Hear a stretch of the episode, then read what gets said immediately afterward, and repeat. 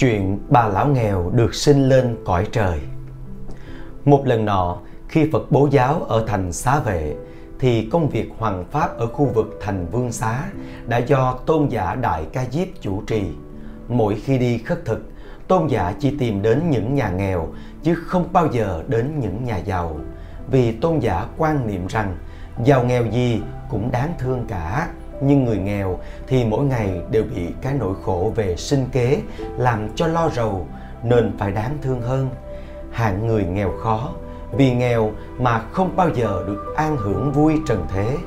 Tuy có được nghe chánh pháp, nhưng không có điều kiện để bố thí, hầu hưởng được hạnh phúc của sự bố thí. Trong kinh thành vương xá, có một bà lão cực kỳ nghèo khổ, đã không có thân thích mà cũng chẳng có một túp lều để ở y phục của bà chỉ là một mớ lá tre chậm lại, không đủ để che kín thân thể.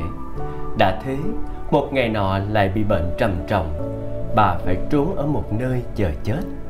Lúc đó, một người nô lệ của một nhà giàu nọ đem nước vo gạo đến đổ bên cạnh chỗ bà nằm.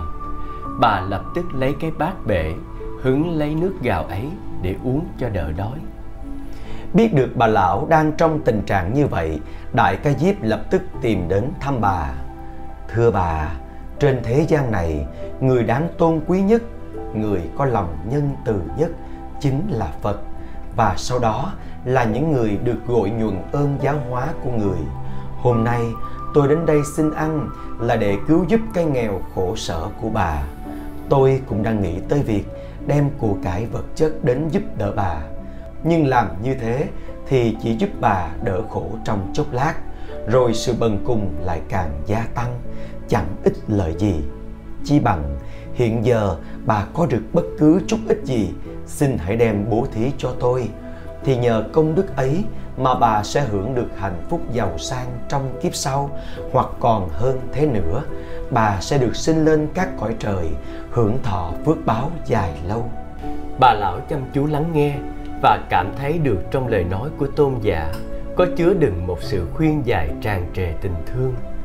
Cho nên, lòng rất xúc động, nhưng bà tìm mãi bên mình mà đâu thấy có thứ gì để cúng dường. Bà rất tủi thân, vừa khóc, vừa nói. Kính bạch vị sa môn cao thượng, lời dạy quý báu của đại đức, tôi xin khắc ghi vào trong tâm khảm. Nhưng thưa đại đức, như ngài thấy đó tôi là một kẻ hạ tiện, nghèo khổ. Một chút thức ăn cũng không có sẵn bên mình. Quần áo cũng không có một manh lành lặn. Muốn cúng dường ngài mà đâu biết phải làm sao. Thưa bà, người đã có ý muốn bố thí, tức không còn phải là người nghèo. Người có tâm biết hổ thẹn, thì tức là đã mặc được pháp y. Đó là hai vật bảo hiếm có trên đời, mà hiện tại bà đã có được thì chắc chắn bà không phải là kẻ hạ tiện, nghèo khổ nữa rồi. Bà biết không, ở trên thế gian này, những người giàu có, vàng bạc, châu báu, ê hề mà không biết gì là bố thí, là hổ thẹn, thì họ mới chính là những kẻ hạ tiện, nghèo khổ. Một lần nữa, bà lại cảm thấy niềm pháp hỷ dâng lên tràn đầy. Bà bỗng quên mất sự nghèo khổ, dơ dái hiện tại của mình lập tức lấy chỗ nước gạo vừa hứng được dâng lên cúng dường tôn giả đại ca diếp tôn giả cung kính tiếp nhận và đưa lên miệng uống hết ngay. Cử chỉ chân thành ấy của tôn giả đã làm cho bà vui mừng cùng cực. Sau đó không bao lâu, bà lão từ trần được vãng sinh lên cõi trời đao lợi và trở thành một vị thiên nữ diễm lệ. Một hôm, nhân nhớ lại tiền kiếp của mình để đáp đền ơn đức của tôn giả Đại Ca Diếp vì thiên nữ ấy đã hạ giáng tung rải hoa trời khắp người tôn giả để cúng dường.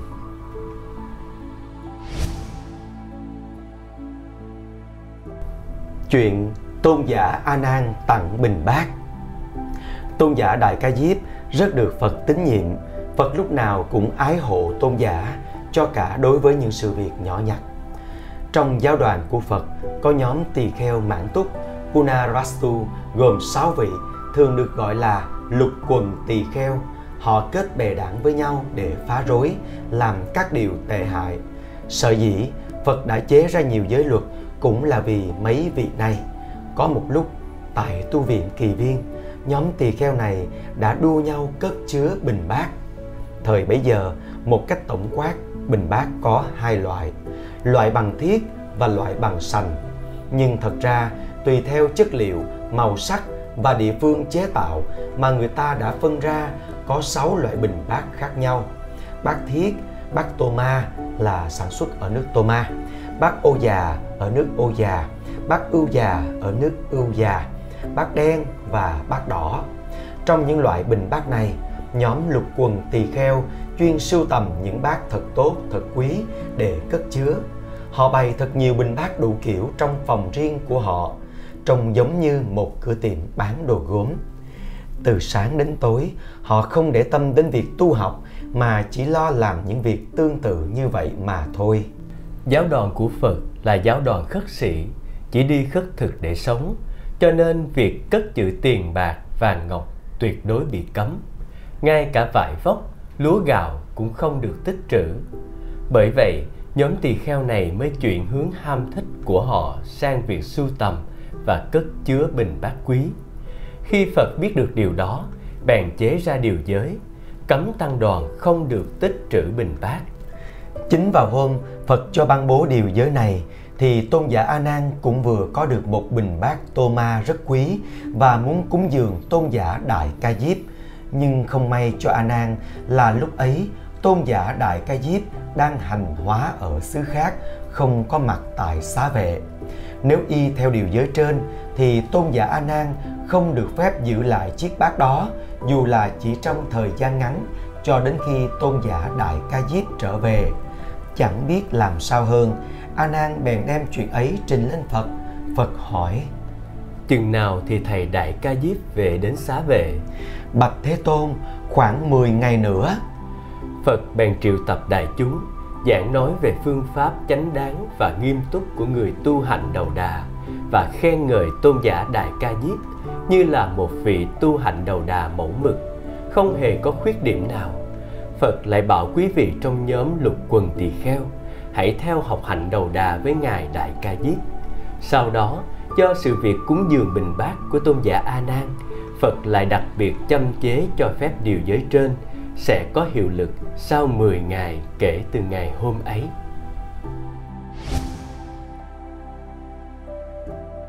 Chuyện chỉ chuyên tu khổ hạnh. Đại ca Diếp suốt đời tu tập, Chỉ tu hạnh đầu đà, Một lòng chuyên nhất. Dù ở trong tình huống nào, Dù có ai khuyên bảo, Tôn giả vẫn không thay đổi chí hướng. Người tu hành khổ hạnh như vậy Phải giữ 10 điều như sau. Một, Thường ở chỗ hoang vắng. 2. Thường ở một chỗ 3. Thường ở nơi bãi tha ma 4. Xin ăn để sống 5. xin ăn không được chọn lựa nhà giàu, nhà nghèo. 6. Chỉ ăn một ngày một bữa. 7. Chỉ giữ bên mình ba chiếc áo, một tọa cụ và một bình bát. 8. Áo mặc phải là một tấm vải gồm nhiều miếng vẽ rách người ta bỏ đi, lượm và chấp lại. 9. Thường ngồi tư duy ở dưới gốc cây. 10. Thường tĩnh tọa nơi đồng vắng. Trong thời kỳ Phật và hai vị đệ tử lớn là Xá Lợi Phất và mục Kiền Liên còn tại thế. Phải nói rằng trách nhiệm giáo hóa chúng sinh cũng như việc đối phó với ngoại đạo. Trừ Phật ra thì chính hai vị tôn giả ấy đã gánh vác phần lớn. Còn tôn giả Đại Ca Diếp thì chỉ chuyên tâm tu tập. Thỉnh thoảng lắm mới có một lần thuyết pháp chúng tài gia nghe. Sau khi Phật nhập diệt thì tôn giả tự nuôi lớn thực lực và trở thành người có đầy đủ khả năng và tư cách nhất để thay thế Phật nắm dựng giáo đoàn. Lúc bấy giờ thì tôn giả giống như một quả chuông đại hồng, lúc trầm mặc thì thật trầm mặc, nhưng những lúc hữu sự thì phát ra tiếng ngân vang khắp chốn. Trước kia cũng đã có lần hai vị tôn giả Xá Lợi Phất và Mục Kiền Liên khuyên tôn giả hãy quên mình đi và phát tâm Bồ đề, nhận lãnh sứ mạng hoàng pháp lợi sinh, xiển dương chân lý. Nhưng trước sau, tôn giả vẫn một mực giữ vững chí hướng của mình.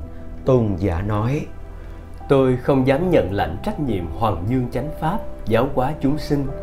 Việc giáo hóa cho những kẻ không có lòng tin hoặc những ác tâm thì tôi thật sự không có đủ can đảm và nghị lực điều mà tôi cố gắng thực hiện tối đa trong nếp sinh hoạt tu học của riêng tôi là dựng nên một khuôn mẫu tu hành gian khổ để cho người đời sau trông thấy và biết tôn trọng cũng thực hành nếp sống thiểu dục tri túc của người tu hành đầu đà.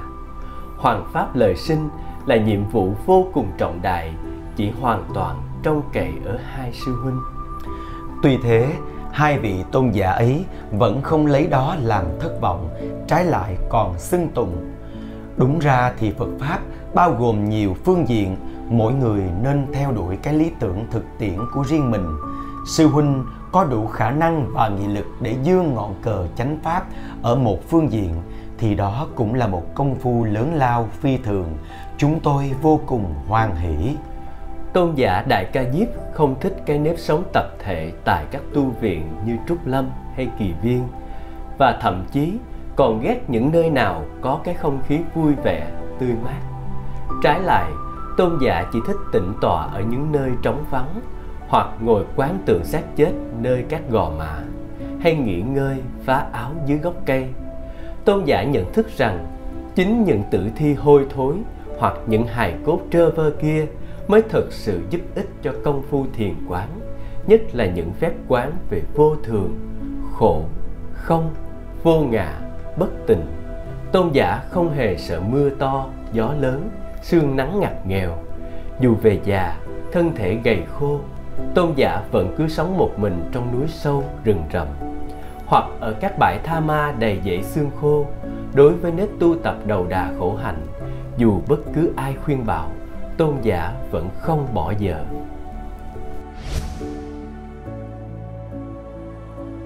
chuyện đức phật chia hai chỗ ngồi. Càng về già, đại ca diếp càng tinh nghiêm hơn trong nếp tu tập hạnh đầu đà. Thấy tôn giả tuy đã tuổi già sức mỏi, nhưng cứ vẫn một mực dầm sương giải nắng, vẫn can trường với gió thét mưa gào. Phật cũng lấy làm ái ngại muốn khuyên tôn giả nên đình chỉ lối tu ấy.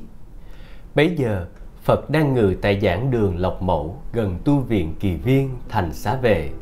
Một hôm, phật cho người đi mời tôn giả. Tôn giả mặc áo chầm, râu tóc dài ngoằng, chân bước khập khiển đến hầu phật. Những vị tỳ kheo mới tu đâu có biết tôn giả là ai. Thấy nghi dung tiều tụy như vậy, thì chỉ nhìn tôn giả bằng cặp mắt khinh rẻ thậm chí có vị còn cản trở không cho tôn giả đến gần phật. Phật thấy rõ cái tâm lý ấy của họ cho nên từ xa đã vẫy gọi hãy lại đây thầy đại ca diếp. Như lai đã chừa sẵn một nửa chỗ ngồi ở đây. Thầy hãy đến cùng ngồi với như lai. Nghe Phật bảo thế, quý vị tỳ kheo kia liền run sợ, vì lúc đó họ mới biết vị trưởng lão kia chính là tôn giả Đại Ca Diếp. Tiếng tâm lừng lẫy trong giáo đoàn mà họ đã từng nghe danh nhưng chưa được biết mặt. Tôn giả lạy Phật xong, bước lui vài bước rồi thưa, Bạch Thế Tôn, con chỉ là người đệ tử hèn mọn của Thế Tôn, con không dám ngồi chung chỗ ngồi với Thế Tôn. Phật liền hướng về đại chúng, nói rõ cho họ biết về oai đức rộng lớn vô biên của Ngài Đại Ca Diếp, cũng như lịch trình tu hành của tôn giả thật giống như Phật. Và rằng giả sử đời này, dù không gặp Phật thì tôn giả tự mình tu tập cũng đạt được giác ngộ, chứng được quả vị độc giác. Vì vậy mà không ai ngạc nhiên khi thấy Phật đặc biệt coi trọng tôn giả và đã dành cho tôn giả một địa vị trọng yếu trong tăng đoàn.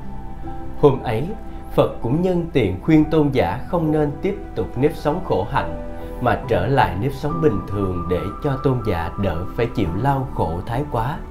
Dù thâm cảm đối với sự ân cần của Phật, tôn giả vẫn không chịu thay đổi nếp sống khổ hạnh của mình. Tôn giả thưa: Bạch Thế Tôn, nếp sống khổ hạnh đối với con không có gì là khổ sở thái quá cả trái lại còn là một nếp sống vô cùng an vui con không phải lo lắng gì về cơm ăn áo mặc không liên quan gì đến sự được mất của người đời. Thật là một nếp sống hoàn toàn thanh tịnh tự do và giải thoát. Con nghĩ chúng sinh được cứu độ là còn nhờ vào sự giáo hóa của tăng đoàn. Những vị làm công tác hoàng pháp sẽ trở thành những vị pháp sư gần gũi nhất của dân chúng. Cho nên, trước hết từ bản thân họ cũng tức là từ bản thân của tăng đoàn phải được kiện toàn thì công việc hoàng pháp mới hoàn toàn ích lợi. Nhưng bản thân của tăng đoàn cần phải được kiện toàn như thế nào? Con nghĩ chỉ có một cách duy nhất là tăng đoàn phải có một nếp sinh hoạt thật nghiêm túc để từ đó mà bồi dưỡng đức hạnh cho cá nhân mình. Trong giáo pháp của Thế Tôn thì hạnh đầu đà là một phương thức sinh hoạt nghiêm túc nhất. Phải tu tập nếp sống này thì mới chịu được khó nhọc, mới có thể nhẫn nại, mới có thể sống đạm bạc, mới có thể nhất tâm nhất đức và vì pháp vì người. Bạch Thế Tôn, con cũng vì muốn góp phần trực tiếp củng cố tăng đoàn và đồng thời gián tiếp làm lợi lạc cho chúng sinh nên con vẫn hoan hỷ tiếp tục nếp sống khổ hạnh xin thế tôn tha thứ cho tội cố chấp của con phật rất hoan hỷ nhìn đại ca diếp, rồi nhìn xuống đại chúng và nói, quý thầy đã nghe rõ những lời của trưởng lão đại ca diếp chưa?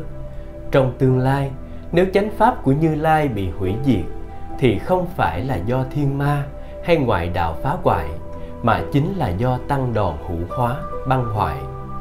Đại ca diếp đã nói rất đúng, muốn hoàng dương phật pháp để cho ánh sáng chân lý vĩnh viễn rọi chiếu ở thế gian thì điều tiên quyết là tăng đoàn phải được củng cố. Mà muốn củng cố tăng đoàn thì mọi người phải sống nếp sống thật nghiêm túc. Chánh pháp của như lai phải có những vị như đại ca diếp mới có đủ khả năng và tư cách để chủ trì. Hướng về tôn giả đại ca diếp, phật bảo, đại ca diếp, vậy thì thầy hãy trở về chỗ ngủ để tiếp tục tu tập theo con đường thầy đã chọn. Như lai không ép thầy nữa bất cứ lúc nào muốn gặp như lai thầy cứ tùy tiện đến với như lai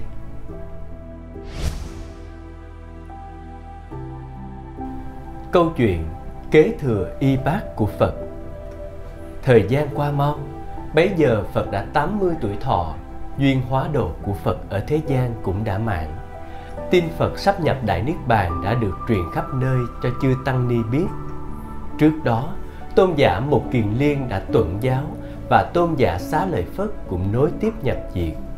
Giờ đây, trước khi nhập Niết Bàn, Phật cũng đã nghĩ đến việc chọn người kế thừa và chủ trì công cuộc hoàng pháp cũng như để lãnh đạo giáo đoàn. Chỉ còn hai vị có thể được chọn. Lớp già thì có Đại Ca Diếp, lớp trẻ thì có A Nan. Trong hai vị này thì tôn giả Đại Ca Diếp đã từng được trao cho kho tàng của cái thấy màu nhiệm, chánh pháp nhãn tàng ở pháp hội Linh Sơn thổi nọ. Cho nên đã mặc nhiên được Phật chấp nhận là người kế thừa tôn vị của Phật. Phật nhập Niết Bàn tại thành Kauthina, tức Kusinara. Hôm ấy, tôn giả Đại Ca Diếp không có mặt. Tôn giả đang hướng dẫn tu học cho 500 vị tỳ kheo ở tận phương Bắc, nước Đạt Xoa Na Kỳ. Vừa được tin, tôn giả quá đau thương, tức tốc dẫn theo 500 vị ấy đi ngày đêm không nghỉ để về câu Tina. Đến nơi, tôn giả thấy có vị thì mặt buồn ngồi yên lặng, có vị thì nằm lăn ra đất khóc lóc thảm thiết, nhưng có vị trong nhóm lục quần tỳ kheo thì lại đang hân hoan nói. Quý vị làm gì mà phải khóc thương như vậy? Phật nhập Niết Bàn rồi, chúng ta mới được tự do. Lúc còn sống thì ông già ấy nói năng gì cũng cốt để bó buộc chúng ta, kiềm chế chúng ta. Ông ấy cứ hay nói cái này không tốt, cái kia không đúng.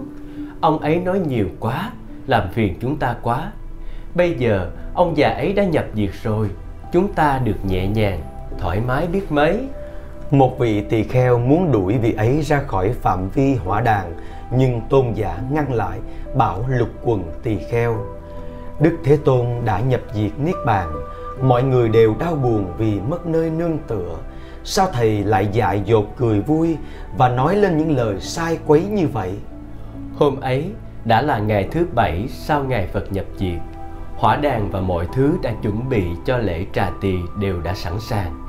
Tôn giả vào đến chỗ đặt kim quang thì một chân của phật thò ra khỏi kim quang. Tôn giả không cầm được nước mắt vội vàng đảnh lễ và bạch, kính lạy thế tôn, xin thế tôn yên tâm, chúng con sẽ nương theo bước chân của thế tôn mà đi tới. Tôn giả nói xong thì chân phật thu trở lại vào kim quang và hỏa đàn liền tự nhiên bốc cháy. Từ đó, trách nhiệm lưu truyền chánh pháp đã do tôn giả gánh phát.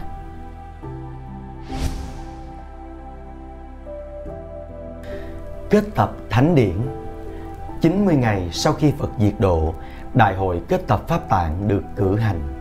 Trước hết, việc chọn lựa địa điểm và lo những chi phí cho đại hội là những việc khó nhọc cho tôn giả Đại Ca Diếp. Các tu viện Trúc Lâm và Kỳ Viên đều quá rộng lớn. Hơn nữa, lại có rất nhiều quý vị tỳ kheo chưa chứng quả ly dục. Cuối cùng, tôn giả đã quyết định chọn tất Bát La, Pipaliwaha, một hang đá thật rộng rãi, ẩn kín ở phía đông nam thành Vương Xá để làm địa điểm kết tập. Trong đại hội này, 500 vị A-la-hán, đệ tử xuất sắc của Phật đã vân tập và đã suy tôn quý vị tôn giả Đại Ca Diếp, A Nan, A Nan Luật, Upali và Phú Lâu Na lên hàng thượng thủ. Lúc này, quý vị đệ tử lớn khác của Phật như Kiều Trần Như, Ưu Lâu Tần Loa Ca Diếp, Xá Lợi Phất, Mục Kiền Liên, La Hầu La đều đã nhập Niết Bàn, còn Tu Bồ Đề và Ca Chiên Viên thì không thấy vết tích.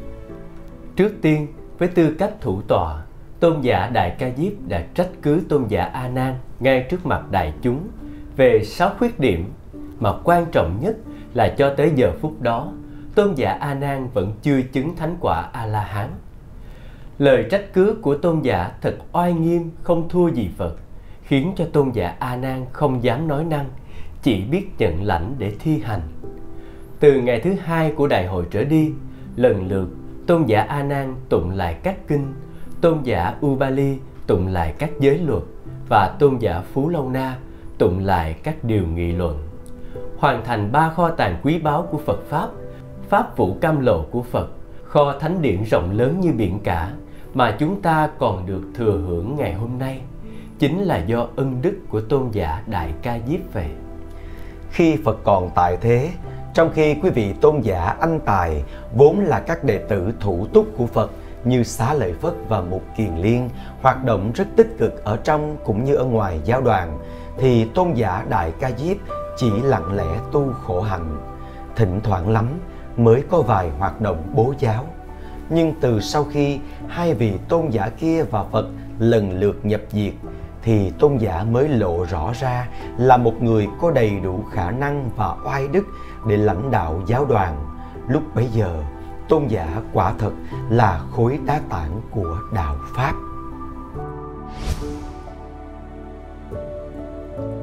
Hẹn gặp nhau ở Pháp hội Long Hoa. Khoảng hai ba mươi năm sau, Ngài Phật nhập Niết Bàn, tôn giả Đại Ca Diếp bỗng nảy sinh niềm chán đời. Tôn giả nghĩ Đức Thế Tôn là bậc đạo sư của chúng ta, như cha mẹ thương cho nên ân đức của người đối với ta sâu rộng như biển. Để báo đền phần nào ân đức ấy, ta đã tận lực hoàn truyền chánh pháp, mong được trường tồn mãi đến ngàn sau. Bây giờ thì ta đã già nua quá rồi, yếu đuối quá rồi, đâu còn làm gì được nữa. Chỉ bằng ta nhập niết bàn thì có phải là đúng lúc không? Năm ấy tôn giả đã trên 100 tuổi thọ. Suy nghĩ như vậy, tôn giả liền tìm đến tịnh thất của tôn giả A Nan, phó chúc pháp tạng cho A Nan thừa kế, rồi lần lượt đến từng ngôi tháp thờ xá lợi Phật cúng dường lễ bái. Sau đó, tôn giả trở về thành vương xá để từ biệt vua A xà thế. Nhưng quan cần vệ cho tôn giả biết là nhà vua đang ngủ, tôn giả bèn rời thành vương xá đi về hướng núi chân gà cách thành hơn 8 dặm về phía tây nam. Núi này gồm có ba ngọn cao chót vót, làm thành hình chân gà. Từ lưng chừng núi trở xuống toàn là cỏ rậm, lưng chừng núi trở lên thì toàn là rừng cây sầm uất. Khi tôn giả lên đến đỉnh núi thì cả ba ngọn tự nhiên đồng mở ra để lộ một chỗ ngồi. Tôn giả liền lấy cỏ lót thành một chiếc đệm và ngồi xuống rồi tự nói với mình. Nay ta phải lấy chiếc áo chầm để che chở và dùng sức thần thông để giữ gìn thân xác này. Đợi đến 6 triệu 700 ngàn năm sau, khi Đức Bồ Tát Di Lặc giáng trần thành Phật, thì ta lại tìm đến bái kiến và trợ giúp người giáo hóa chúng sinh.